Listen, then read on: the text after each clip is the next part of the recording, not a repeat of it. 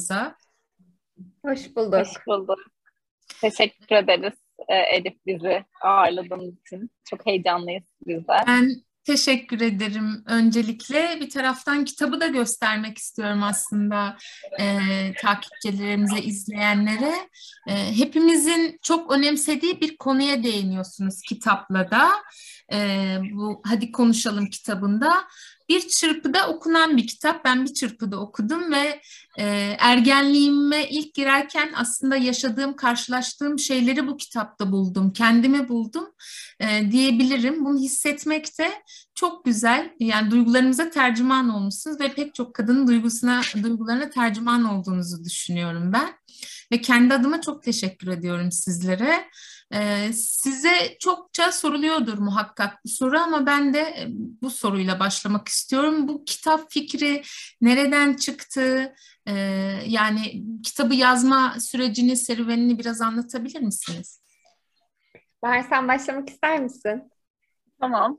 Yani şöyle aslında bizim için biz 2016 yılında konuşmamız gerek e, o zaman bir dernek değildik. 2021 yılında dernekleşme sürecimizi tamamladık. Ama konuşmamız gereğin ilk saat çalışmasını İlayda ile beraber yaptığımızdan beri sahada ilk fark ettiğimiz şey şu olduydu. E, Türkiye'de maalesef regl olan ve olacak olan çocukların erişebileceği güvenli, anlaşılabilir, kolay okunabilir e, kaynak yok denilecek kadar az. E, gerçekten hani belki bir iki tane e, kaynak bizden önce e, yapılmıştır. E, biz o yüzden çok uzun zamandır bu hayalimiz vardı. Çünkü gidip ya sağ çalışmalarımızda biz şunu yapıyoruz. Hem gidip menstrual ürün dağıtıyoruz e, bağışçılarımız sayesinde hem de aynı zamanda 30-40 dakikalık bir atölye gerçekleştiriyoruz. Genel olarak regli konuştuğumuz, aslında bu kitapta anlattığımız içerikleri genellikle çocuklarla ama çocuklar dışında mevsimlik tarım işçileri ve mülteciler başta olmak üzere regl ürünlerine ve regl bakımına dair e, bilgiye erişimi daha az olan e, gruplarla birebir görüşmeler yapıyorduk. Ve burada bizim ilk sorduğumuz soru hep şu oluyor. Aranızda kaç kişi regl oluyor? Ve genelde çocuklarda hayır ya da evet bile diyememe iyi gözlemledik. Yani reglin ne olduğunu bilmedikleri için, henüz aralarında regl olmamış olan e, çocuklarda olduğu için hocam o ne? Anlamadık. İşte adet olmak diyoruz. Hani birazcık daha Türkiye'de daha yaygın kullanılan bir şey. Ama yine de onun ne olduğunu bile bilmeyen bir sürü çocuk vardı. Ve daha sonra soru cevap oturumlarımızda bize bu kitapta aslında bu kitabın içeriği tamamen sahada bizim birebir çalıştığımız çocuklardan gelen sorulara yanıt olarak yazıldı. Öyle söyleyebilirim. Biz bu eksikliği fark edip İlayda ile yaklaşık 3 senedir bir hayalimizdi bu. Hani kitap yazalım, çok güzel olur aslında bir kitap yazsak vesaire gibi. Ama hani nasıl yapacağız? Hani daha önce de bir kitap, ya ikimiz de akademi, akademideyiz, doktora yapıyoruz. Hani makale yazmışlığımız var ama çocuk kitabı çok daha hani başka bir alan. Ee, sonra bir gün e, biz tamamen kendi kendimize e, motive olup e, ayrıntıya e-mail gönderdik ve dedik ki bizim böyle bir fikrimiz var. E, biz bunu yazmak istiyoruz. E, destek olur musunuz? Ayrıntıya da neden ayrıntıyı e, ayrıntıya ulaştık. Ayrıntıyla sosyal medyadan hani böyle bir ayrıntıyla flörtleşiyorduk diyeyim sosyal medyada. Onlar bizim postlarımızı beğeniyor, biz onların postlarını beğeniyoruz. Böyle vizyon ve misyonumuz çok uyumlu olduğu için bizi kısıtlamadan, bizi sansürlemeden ve gerçekten e, ulaşmak istediğimiz kişilere ulaşmak istediğimiz dilde e, bize olanı sağlayacak bir yayın evi olduğunu biliyorduk ve gerçekten de çok e, nasıl diyeyim böyle çok akarak ilerledi bu süreç. Onlar direkt tamam dedi, konuştuk, içeriği belirledik. Biz İlayda ile beraber, ben Boston'da yaşıyorum doktor yaptığım için burada. İlayda İstanbul'da. Biz tamamen çevrim içi olarak böyle haftalık e, yazı yazma saatleri belirleyerek e, oturup birlikte e, kitabı yazmaya başladık. Ama insanlara şeyi anlatmak, yani ed- editing kısmı hani editlemek kısmı çok uzun sürdü ama kitabı yazmamız hiç uzun sürmedi. Yani o kadar aklımızda zaten kitabı yüz kere yazmışız ki sadece onu hikayeleştirmemiz e, birazcık zaman aldı. Yaklaşık bir, bir buçuk yılda e, bu kitap tamamlandı. Ee, ve çok içimize sindi. Yani bizim hani içerikte çok içimize sindi. Dediğin gibi o bir çırpıda okunması ve bizim de kendi biz kendimizi bulduk. Kendi çocukluğumuzu, kendi ergenlik dönemimizi o kitaba aktardık. Ee, aynı zamanda sahada gözlemlediğimiz şeyleri de. Umuyorum hani ki şu ana kadar aldığımız geri bildirimler hep öyle. Geçmişte bu deneyimi yaşamış kişiler de şimdi yaşayan çocuklar da kendilerini bulduklarını bize dile getiriyorlar. Bizim de hedefimiz burada aslında. Ee, öyle ileride sana vereyim sözü ben öyle anlattım. Bence, bence çok güzel özetledin Bahar. E, aynı Bahar'ın dediği gibi aslında yazması da çok e, kolay oldu gerçekten böyle içimizden aktı. E, ve senin deneyimini duymak çok güzeldi Elif. Hakikaten hepimizin biraz yaşadığı, işte mesela bir devlet okulunun tuvaletinde hiçbir yere değmemeye çalışarak ped değiştirme telaşı. Birinden ped isterken yaşanan o e, garip tedirginlik e, duyulan garip ağrı onu konumlandıramama, onu anlamaya çalışma, e, ebeveynlerle olan iletişim gibi aslında e, Türkiye'de büyüyen regl olan insanların e, çoğunun yaşadığı yani o anlamda e, Türkiye odağında e, evrensel deneyimleri bir araya getirmeye çalıştık elimizden geldiği kadar. Bir de hani feminist mücadelede de e, hikaye anlatıcılığı çok önemli bir yöntem. Bizim adımızla konuşmamız gerek ve biz e, tabuları kırmanın ilk büyük adımının konuşmak olduğunu inanıyoruz. O yüzden Elif'in hikayesi üzerinden aslında hem Bahar'ın hem benim hikayemi hem de Türkiye'de regl olan herkesin hikayesini anlatmaya çalıştık. Ve e, bu kitabı okuyan henüz regl olmamış ama regl olmaya yakın hani o yaşlarda olan çocuklara da e, bu deneyimi olduğu gibi e, bazen kafa karıştırıcı yanlarıyla da ama e, alınan bir destekle ve dayanışmayla e, rahatça atlatılabilecek yanlarını da olduğu gibi e, anlatmaya çalıştık. E, umarız hani benim en büyük e, hayallerimden biri ki şu anda da e, bu biraz gerçek oldu diyebilirim. E, Elif'in hikayesini okuyan ve regl olma konusunda endişeli kafasında soru işaretleri olan bir çocuğun bu hikayeyi okuduktan sonra tamam ya e, halledeceğim o kadar da kötü olmasa gerek e, deyip kafasındaki bazı soru işaretlerine cevap bulabilmesi. Dileriz Elif'in öyküsü e, hem güzel bir hikaye olur hem de e, sonunda yer alan sözlükle ve içerisindeki e, içerikle de e, bazı e, soruları cevap e, bulabileceği bir bir kaynak olur aslında. Böyle özetleyelim. Şimdi siz de bahsettiniz aslında bu regliyi konuşmanın bir tabu olmasından. Ee, ergenlik çağına giren Elif de kitapta hani yaşadıklarını anlatıyor zaten ve yaşadıkları üzerinden aslında gençlere bir yol gösteriyor kitap. Siz de söylüyorsunuz bunu. Ee, ilk regle olduğu zaman utanıyor, konuşamıyor, paylaşamıyor ama paylaştıkça ve güven duydukça bu durum değişiyor, kendine güveni geliyor. Hepimiz bu duyguları yaşadık. Ben de ilk regle olduğumda kimse bana yani annem herhangi bir şey söylememişti mesela veya öncesinde bak böyle şeyler yaşayabilirsin değil. Biraz e, böyle merak ederek, okuyarak kendi öğrendiklerimle e, o süreci aştım.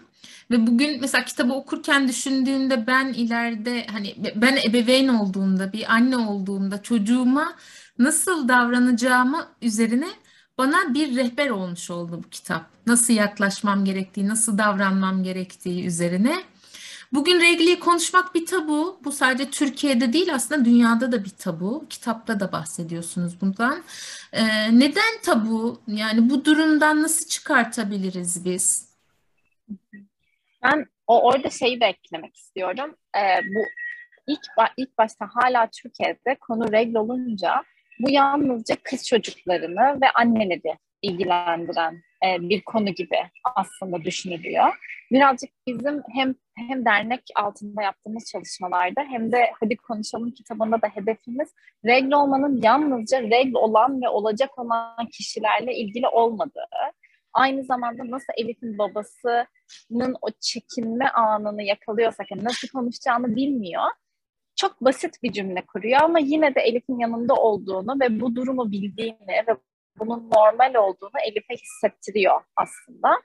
Ee, bu, buradan şuna geleceğim tabuyla ilgili. Bizim hep sağ çalışmalarımızdan gördüğümüz bir şey şuydu. Aynı zamanda tabii literatür de bunu gösteriyor. Reg tabusunu sürdüren önemli aktörler aslında reg olmayan insanlar. Yani regli hiç bilmeyen, hiç deneyimlememiş, hiç maruz kalmamış reglin ne olduğuna, belki hani maksimum eğer biriyle beraberse ve hani hamilelik süreci varsa o reglin gecikmesini duymuş. Hani gecikmiş diye bir korkuyu yaşamış ama reglin kendisini çok bilmeyen insanların insanlardan saklama motivasyonuyla da birazcık bir tabulaşma var. Yani aman abim bilmesin, aman işte kuzenim bilmesin, aman bakkal amca anlamasın, işte siyah poşete koysun gibi. O yüzden aslında çok önemli bir müdahale noktası da bu tabuyu kırmak için regl olmayan insanların da bunu kendi kafasında normalleştirmesi. Bunu yapmak çok zor çünkü bu Türkiye bağlamında toplumsal cinsiyet e, algıları ve gelenek, gelenekselleşmiş toplumsal cinsiyet rolleriyle bağlantılı bir yandan. Çünkü hani ne alaka erkeğin işi midir e, gibi e, maalesef e, tabuları çok destekleyici düşüncelerle biz yaşıyoruz ve büyüyoruz. Bunu hepimiz deneyimledik, hepimiz yaşadık. Ben de dahil. Hani bu kitabı yazan e, birisi olarak ben de aynı şekilde bunları deneyimledim. E, o yüzden aslında bu tabuyu kırmak için bizce en önemli adımlardan birincisi tabii ki konuşmak ama konuşurken de kimle konuştuğumuz, hangi alanlarda bunu konuştuğumuz da çok önemli. Bunu yaparken de şunu her seferinde söylüyorum. Biz ayrıcalıklı insanlarız. İlayda ve ben için konuşuyorum. Yüksek eğitimli, regli bu kadar açık konuşmaktan korkmayan, başında bir şey gelmeyeceğini bilen ayrıcalıklı insanlarız ve bu ayrıcalıkları da bilmek ve bence altını çizmek gerekiyor. Kimi insan için regli konuşmak gerçekten hayati tehlikeye bile sebep olabilir. O yüzden bizim bu kitabı yazmaktaki amacımız şu, dışarıda kimseyle konuşamıyorsam bile bu kitapta biz seninle konuşuyoruz. Ee, o yüzden ismi Hadi Konuşalım. Yani gel beraber biz bu kitap içinde biz seninle konuşacağız e, demek. E, hani orada tabuyu kırmak ve konuşmak diyoruz ama şeyin de farkındayız. Bu konuşmayı herkesin e, yapamayacağını, her kültürün ve her yaşam şeklinin buna izin vermeyeceğini ve kimi insanın da bunu istemeyeceğini de farkındayız. Ama önemli olan şu anda yeni bir jenerasyon hani gelecek. İşte eğer bizim çocuklarımız olursa biz bunu dönüştürebiliriz bir sonraki jenerasyon için. E, o yüzden bizim hedefimiz bu kaynağın gelecek jenerasyonlarda artık regl algısının daha olumluya e, dönmesini sağlamak diyeyim. E, İlayda sana atayım topu. Bence yine yani Bahar süper özetledi. Ee, ben sadece ek olarak hani e, regl tabusunu biz şu şekilde e, genellikle tanımlamaya çalışıyoruz. Tanımlaması da kolay bir kavram olmamakla birlikte regle dair, regl olan bedenlere dair, regl yoksulluğuna dair konuşmanın, e, bu konuda bir şeyler yapmanın, tartışmanın e, ayıp, e, gizlenmesi gereken bir şey olarak görüldüğü sosyal norm aslında regl tabusu. Bunun farklı farklı ortaya çıktığı şekilleri var. Bizim kitabımızda değindiğimiz bazı şekiller var. Mesela regl tokatı e, şeklinde bir geleneksel pratik var. E, ne yazık ki Anadolu'da da uygulanan, sadece Anadolu'da değil, e, aslında bizim komşu coğrafyalarımızda da sıklıkla uygulanan bir e, bir gelenek, e, geleneksel uygulama. E, ya da e, Güneydoğu Asya'da Chaupadi isimli bir gelenek var örneğin. Regl olan kişilerin bu dönemde köylere, hanelere alınmadığı, ahırlarda, mağaralarda ya da bu amaçla yapılmış küçük kerpiç kulübelerde kalmaya zorlandığı pratikler. Kimi zaman insan hayatına da mal olabilen pratikler bu arada. Hani onu da söylememiz gerekiyor ki bizim Türkiye'de gördüğümüz örneklerinde çocuğa şiddetin somutlaştığı şekilde de görülebiliyor. Yani regl tabusu sadece fısır fısır konuşmak ya da e, bir siyah naylon poşete e, hijyenik pet paketinin konmasından da çok daha şiddetli, çok daha ciddi yerlere gidebilecek bir skalada aslında. E, Bahar çok güzel özetledi. Bizim çok çok pardon, e, bizim bu tabuyu nasıl ne şekilde bu hikayeyle nasıl yıkmaya çalıştığımızı ve aslında bizim en büyük ilhamlarımızdan biri de Bahar dedi ya hani sahalarda duyduklarımızla, oradan biriktirdiklerimizle yazdık bu hikayeyi diye.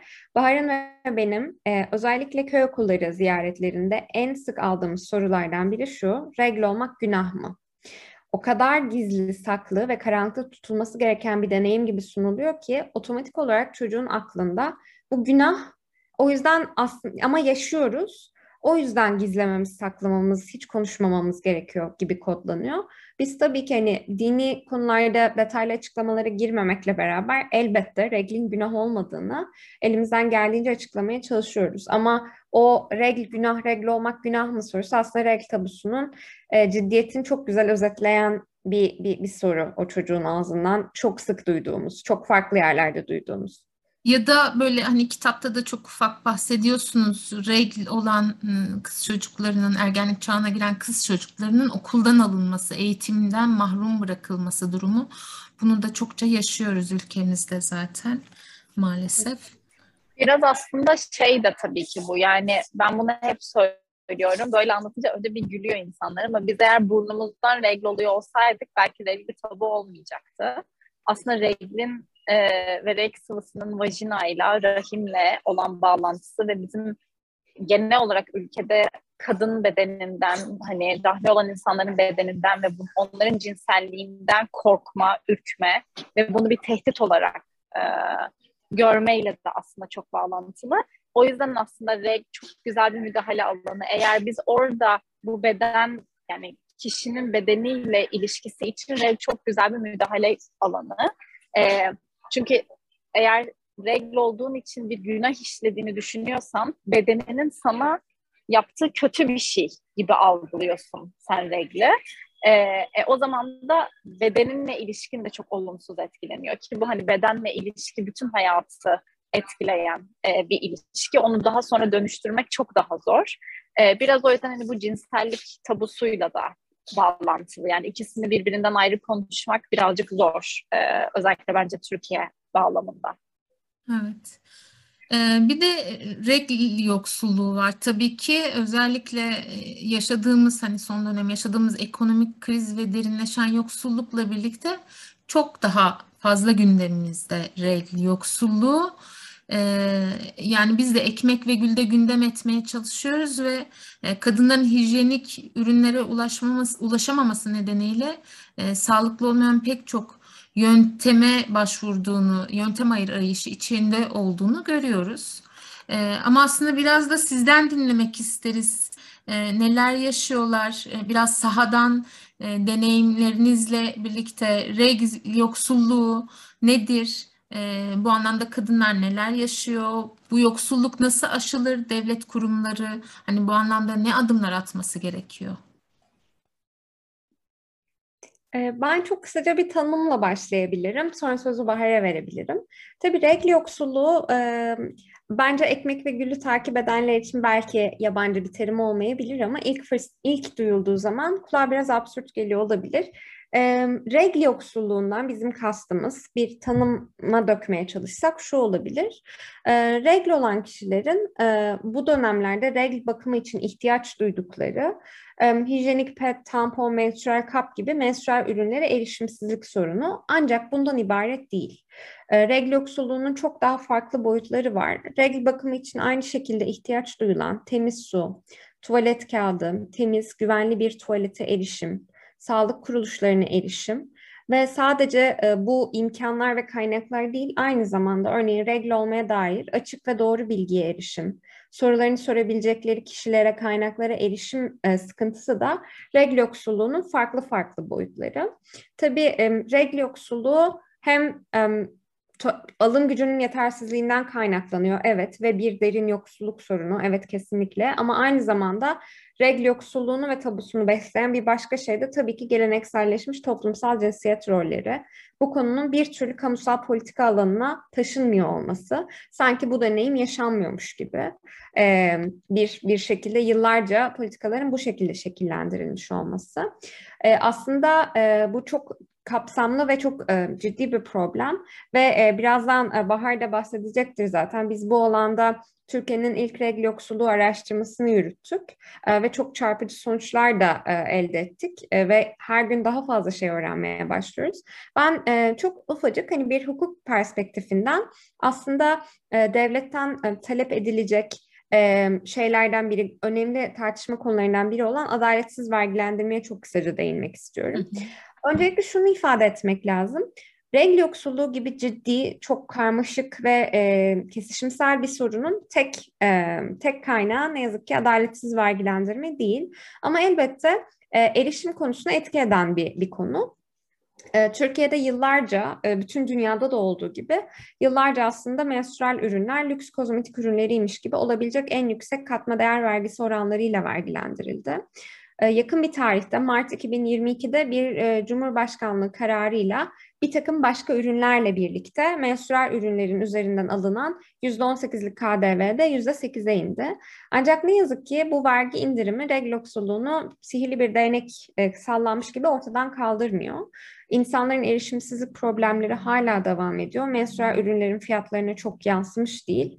E, ve e, bizim e, aslında mücadelesini verdiğimiz e, ve önerdiğimiz politikalardan biri de bu ürünlerden verginin tamamen kaldırılması ve e, çok daha kapsamlı bir şekilde yaklaşmaya çalışıyoruz. Yani vergiyi biz bugün sıfırlasak bile Türkiye'de regl yoksulluğu e, sona ermeyecek. Çok daha kapsamlı, farklı farklı perspektiflerden yaklaşılması gereken bir problem. Tabii ki bu bir kazanım bu arada. Türkiye'de yakın e, zamanda en azından artık devletin menstrual ürünleri temel ihtiyaç olarak tanıdığını görüyoruz ki daha indirimli bir e, katma değer vergisi almaya başlıyor bu ürünlerden. Ama çok basit bir şekilde kamusal politikalarda hala menstruasyonun görünmezliğini şöyle anlıyoruz. Ee, örneğin menstrual ürünlerden verginin indirildiği hiçbir şekilde açıkça ifade edilmiyor. Diğer bütün ürünler tuvalet kağıdı, deterjan, sabun vesaire listelenirken menstrual ürünlerin sadece gümrük kodu e, yazılıyor.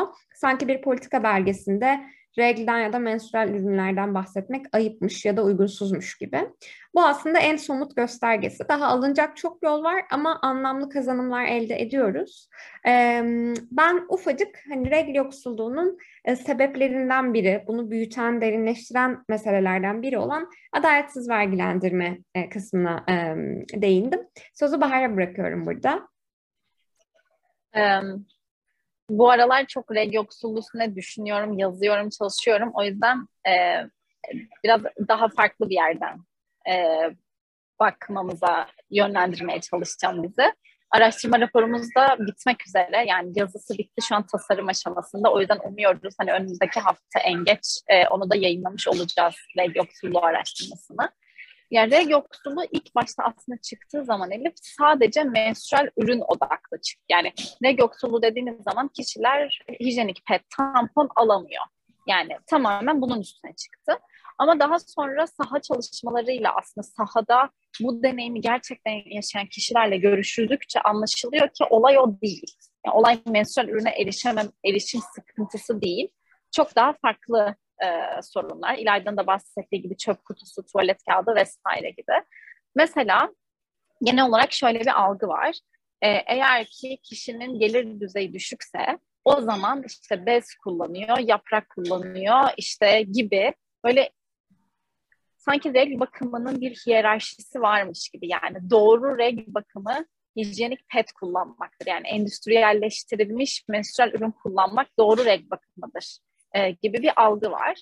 Ama hem sağ çalışmalarımız hem de araştırma sonuçlarımız gösteriyor ki gelir düzeyinden bağımsız olarak Türkiye'de herkes belli bir dönemde belki yanında ped olmadığı için belki o an daha kolayına geldiği için tuvalet kağıdını iç çamaşırının üstüne koyarak kendine reg bakımı sağlıyor.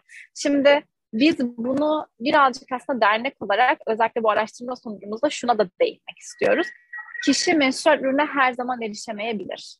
Belki bulunduğu yerde bunu satın alabileceği bir yer yoktur. Belki o parayı ona ayırmak istemiyordur ve bez parçası kullanmak istiyordur. Kendine reg bakımını böyle vermek istiyor olabilir. Bizim dernek olarak altın çizmek istediğimiz şey şu. Kişilere ne ürün kullanmaları gerektiğini söylemeyi doğru bulmuyoruz. Ama o kişi neyi kullanmak istiyorsa ne olursa olsun reg bakımında hijyen önemli olduğu için mesela bez parçası kullanıyorsa onun nasıl dezenfekte etmesi gerektiğini de anlatmamız lazım. Yani sadece gidip evet şimdi bu ürünü kullanacaksın demek aslında çok üstten bakan bir yaklaşım ve maalesef genel olarak böyle yaklaşılıyor. Bu arada dernek olarak biz de sahaya gittiğimizde hijyenik pet veriyoruz. Çünkü genellikle o tercih ediliyor. Ama tercih edilmeyen yerler de vardı. Yani mesela bir e, araştırmamıza yanıt veren birisi şunu yazmıştı ben az kanamam olduğu günlerde hiçbir şey kullanmak istemiyorum. Daha sonra iç çamaşırımı yıkıyorum. Şimdi biz bunu hiç duymazdan gelip yalnızca evet bu ürün doğrudur demeyi çok doğru bulmuyoruz. O yüzden hani kişilerden dinlemek, e, çok daha sürdürülebilir yöntemlerle aslında reg yoksulluğuna bakmaya çalışıyoruz. Bir çözümümüz yok henüz dernek olarak. Hani bunu şey gibi söylemiyorum. Biz çözdük reg yoksulluğunu değil. Ama farklı perspektifleri de dinleyerek e, eskiden reg bakımı nasıl yapılıyormuş? Bu endüstriyelleşmiş ürünler kime ne kazandırıyor? Ve aslında kimin neye ihtiyacı var çok daha detaylı düşünmemiz e, gerektiğini düşünüyoruz hani üstten bakan bir perspektiften e, regl aktivizmi e, yapmaya karşıyız. E, ve bunu da bu dile de zamanla geldik. Yani 2016'da başladığımızda bunu bilmiyorduk. Gerçekten sadece gidip menstrual ürün dağıtıyorduk. Ama daha sonra sahada gördük ki mesela hiç unutmuyorum mevsimlik tarım işçilerinin yaşadığı bir çadıra girdik biz İlayda'yla 2017 yılında. Sadece sohbet etmek için regle ilgili ve çok çekinerek girdik. Yani nasıl konuşacağız ve kafamıza şey nasıl konuşacağız konuşabilecekler mi falan gibi bir üstten bakışla girdik. Ve sonra girdiğimizde bizden çok daha rahat regle ilgili konuşan, e, kucağında bebeğini emziren, diğer çocuğu yanında olan bir kadın şöyle oluyor, böyle oluyor, ben böyle kullanıyorum, işte çöp kutusu olmayınca bağlıyorum, şuraya bırakıyorum diye bize çok rahat bir şekilde anlatınca biz böyle hayat bizim bildiğimizden ve kitapta okuduğumuzdan çok daha farklı. O yüzden hani yalnızca masa başından hani regl aktivizmi yapmak değil, gerçekten sahada neler olduğunu görmek bizi birazcık bu yöne de itti. E, o yüzden şu anki amacımız da her sene bu regl yoksulluğu araştırmasını geliştirerek tekrarlamayı tekrarlamayı amaçlıyoruz. Her sene yapamayabiliriz hani kaynak e, yetersizliğinden ama amacımız bunu sürdürülebilir bir şekilde düzenli olarak yapmak ki Mesela şimdi vergi düştü geçen sene ve şansımıza biz vergi düşmeden bu veriyi topladık. Türkiye'den 4108 kişi katıldı. Şimdi seneye yaptığımızda bakalım tamam vergi düştü %8'e. Acaba reg yoksulluğu deneyimleri değişti mi? Geçmiş veriler başka literatür gösteriyor ki değişmiyor. Yani verginin düşmesi çok bir şey değiştirmiyor. O yüzden bu yazdığımız araştırmamızın sonunda da mutlaka sana da iletiriz onu. Bir öneriler sayfamız var. Ve mesela bu önerilerden bir tanesi şu. Yardım koli, kolisi desteği alan kişilere yardım kolisinin içinde neler, neler olduğunu sorduk ve hiçbir yardım kolisi içerisinde menstrual ürün yok. Veya finansal destek alan kişiler için verilen finansal desteklerde, bütçelerde menstrual ürün bütçesi yok. Ee, veya mevsimlik tarım işçilerinin aldıkları yemiyelerde genellikle zaten kadın mevsimlik tarım işçileri çok daha ucuz yemeğiyle çalışıyor. O yüzden o bütçenin içine menstrual ürünü koymuyorlar. Yani yalnızca aslında ilk adım menstrual ürün gereksinimini hangi menstrual ürün kullanıldığından bağımsız olarak karar alıcıların fark etmesi. Yani bu kararı alırken ya bu kadın aynı zamanda bu ay hem kendisine hem belki de üç tane çocuğuna menstrual ürün almak zorunda. Nasıl yapalımı düşünmeleri lazım. Ama çoğunlukla bu karar alan insanlar regl olmayan erkekler. Böyle bir gerçek var. O yüzden bizim görevimiz dernek olarak bu gerçekleri verilerle, bilime dayalı onların önüne sunarak çünkü bize genelde peki yüzde kaç diye soruyorlardı. Artık cevabımız var yüzde kaç olduğuna dair. Ee, böyle yani konuşsak sabah kadar konuşurum ama. Evet konuşulur e, bu mesele üzerine çünkü hani çok e, yakıcı bir mesele. Pek çoğumuz aynı şeyi yaşıyoruz. E, son dönemde de dediğim gibi çokça gündem edilmeye çalışılıyor. Sadece hani normal yaşamda yaşayanlar değil, cezaevindeki e, mahpuslar açısından da hani tutuklular açısından da bir süre ücretsiz pet kampanyası yürütüldü. Yani regl izni, işte hijyenik ürünlerin devlet tarafından ücretsiz olarak karşılanması bunlar çok önemli talepler e, bu anlamda mücadele etmeden de zaten Türkiye açısından da dünya açısından da kadınlar haklarını ancak mücadele ederek kazanıyor. E, biz de herhalde bu anlamda mücadele etmek zorundayız, talep etmek zorundayız. Ee, Elif çok ufacık bir şey eklemek istiyorum. Ee, kadın mahpuslara değindiğin için çok mutluyum. Geçtiğimiz gün Bahar'la bu araştırma oturumlarımızdan birinde böyle e, tabii ki bir şeyler üretirken ortaklaşa açıyoruz e, ve uzak mesafe ilişkimizi bir yandan o şekilde sürdürerek yeni yeni şeyler öğreniyoruz her gün. E, çok yakın bir zamanda e, yani bir uluslararası hukukçu olarak benim bunu şu an öğrenmem biraz utanç verici ama yeni öğrendik. E, Türkiye'nin de taraf olduğu Bangkok kurallarına göre uluslararası hukuk e, standartları doğrultusunda aslında kadın mahpusların tümüne ücretsiz olarak menstrual ürünlerin ve menstrual ürün dışında e, orada sadece ne yazık ki sadece doğum kontrol haplarına e, atıf var. E, geri kalan e, regl bakımı, veya başka tedavi yöntemleri eklenmemiş ama menstrual ürünlerin aslında hapishanelerde ücretsiz olarak mapuslara ulaştırılması gerekiyor.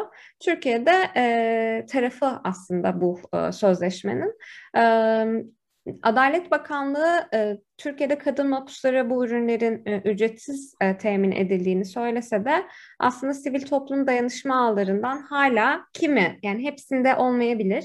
Bunun teyidini henüz yapabilmiş değiliz ama kimi ceza infaz kurumlarında hala kantinlerde ücretli olarak satıldığını ya da çok çok sınırlı sayıda reg bakım için ihtiyaca yetemeyecek kadar sınırlı sayıda e, verildiğini de e, beyan ediyorlar aslında. Onu da söylemekte fayda var. Bizim ulaşmaya çalıştığımız bir hedef grup aynı zamanda ama ceza infaz kurumlarına ulaşmak çok kolay olmuyor ne yazık ki. Evet. Ee, son olarak biraz daha konuşmamız gerek derneğini e, konuşabiliriz belki. Derneği anlatabilirsiniz. Yani bahsettiniz zaten e, önceki şeylerde ama daha ayrıntılı neler yapıyorsunuz? E, dernek faaliyetleri nasıl sürüyor? Ne tür faaliyetler yapıyorsunuz? E, nelerle karşılaşıyorsunuz? Biraz anlatmak ister misiniz? E, tabii e, çok kısaca aslında bu aralar e, epeyce yoğunuz, çok heyecan verici birkaç projeyi birden yürütüyoruz. E, şu anda e, bu bu sohbetin asıl odağı aslında hadi konuşalım. E, hadi konuşalımın e, mümkün olduğunca çok insana, çok çocuğa özellikle ulaşmasını hedefliyoruz. E, bunun için e, Ekmek ve Gül'ü takip edenleri, okuyanları da e, bu e, bu e, güzel e, kitabı edinmek ve e, mücadelemize destek olmak için bekliyoruz tabii ki. E, hedefimiz aslında mümkün olduğunca e, köy okullarının kütüphanelerine, köy okulu öğrencilerine de ulaştırmak kitabı. E, o yüzden bir, bir ayağımız burada. E, bir diğer ayakta e, yavaş yavaş artık pandeminin yani umuyoruz ki sona ermesiyle e, ve örgün eğitime geri dönmekle özellikle yeni dönemde e, okullara ve sahaya tekrar dönebilmek e, en büyük hedeflerimizden biri bu. E, şu anda aslında hali hazırda e, Muhabbet ve Getir İşbirliği ile sürdürdüğümüz bir PET kardeşliği projesi var. E, çok ciddi bir oranda e, 1 milyon 250 bin kadar e, PET bağışı aldık ve bunu Türkiye'nin farklı köşelerinde reg yoksulluğu deneyimleyen, özellikle e, araştırmalarımızla desteklediğimiz şekilde özellikle seçmiş olduğumuz e, ondan fazla ile e, ulaştırıyoruz. E, o şekilde saha çalışmalarımızı e, sürdürüyoruz. Ve tabii ki e, pandeminin başından itibaren o Bahar'ın bu sohbetin en başında belirttiği gibi e, içerik eksikliğini fark ettikten sonra da e, sürekli olarak bilimsel verilere dayanan içerikler üretmeye başladık. Orada da e, sözü Bahar'a vereyim. Um, o kadar fazla şey var ki şu an evet. böyle kafamda toparlamakta zorlandım. Um, ama şu anki ilk en çok üzerinde durduğumuz şey biraz önce bahsettiğimiz reg yoksulluğu araştırmamız. Ee, onunla uğraşıyoruz. Yani çok büyük bir vaktimiz onda geçiyor. Ee, çünkü çok yüksek oranda veri topladık. O verilerin analizi, onun tasarımı ve doğru şekilde aktarılması gibi. Ee, bir o projemiz devam ediyor. Bir başka projemizde iki tane eğitici içerik e, video çektik. E, bu videonun amacı da aslında hadi konuşalıma benzer olarak hadi konuşalımda anlattığımız şeyleri daha e, tamamen bilgi odaklı aslında bir hikaye değil. Hani reg nedir, reg bakımı nedir, reg yoksulluğu nedir, reg tabusu nedir? Bunları anlattığımız iki tane ayrı videomuz var. Onların içeriğiyle birazcık e, ilgileniyoruz ve daha sonra onun yaygınlaştırmasıyla e, ilgileniyoruz. Bir yandan da sosyal medyayı aktif olarak kullanıp e, belli başlı e, sosyal medya postları hazırlıyoruz ve onda da mesela şunu fark ettik. Şu anda yürüttüğümüz bir tane içeriğimiz var. E, bizim baş hemşiremiz dediğimiz Sena'nın yaptığı tamamen gönüllü olarak yapıyor o da. E, kişilerin renk bakımıyla ilgili böyle kafalarında bazı sorular var. Bunları biz fark ediyorduk. Mesela renk döneminde duş almak ya da işte vajinal temizlik, vajinal duş gibi kimseye soramadıkları ama aslında bizim yine hani sesli bir şekilde konuşmaya çekinmediğimiz konularda çok basit cümlelerle içerikler üretiyoruz ve bunlar da çok ilgi çekiyor. Kişiler birbirine gönderiyor, kaydediyor. Bazen eğitici içerik olarak eğitmenler kullanıyor. O yüzden hem sosyal medyada hem de aynı zamanda veriye dayalı bu ürettiğimiz içerikleri de e, yaygınlaştırarak bir yandan da veriye dayalı hak savunuculuğuna devam ediyoruz e, diye özetleyebilirim. Bir şey unutmadım herhalde İlayda. Süper. Bence şu an e, yani böyle tabağımız hakikaten çok dolu ama hepsi için de çok heyecanlıyız. Ben çok teşekkür ettim yayınımıza katıldığınız için. Çok sağ olun. Biz teşekkür ederiz. Ee, yanlış söylersen beni düzeltin. Hadi konuşalım. Kitabını izleyicilerimize tekrar hatırlatalım. Ee, her birinin kütüphanesinde olması çok önemli. Aynı zamanda derneğe bir katkı olarak kalacak bu kitabın bütçesi. Evet, bireysel olarak hani ne İlayda'ya, ne İlayda'nın ne benim bundan bir kazancımız yok e, ve olmayacak. Tamamen yani İlayda ve ben 2016 yılından beri derneğe zaten gönüllü katkıda bulunuyoruz. Hani hiçbir şekilde bir kar amacımız yok e, bu derneği yürütürken. O yüzden de bu kitaptan elde edilen geliri de yine dernek işlerine aslında ayırıyor olacağız.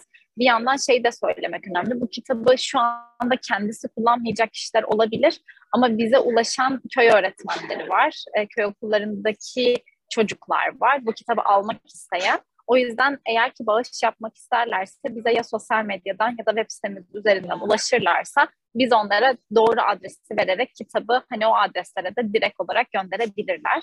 Ee, onu da buradan söylemiş olalım. Varsa sizin son sözleriniz olabilirim. İlayda bir şey demek ister misin sen de? Ee, çok e, Hadi Konuşalım'ın çokça okuru olmasını ve okurlardan geri dönüşleri heyecanla bekliyoruz. Ee, Bahar'ın da dediği gibi gerçekten olabildiğince çok çocuğa ulaştırmak en büyük hedefimiz bu aralar. Ve yine e, Bahar'ın çok güzel bir e, bir icadı, onun bulduğu çok güzel bir böyle e, veda yöntemi var.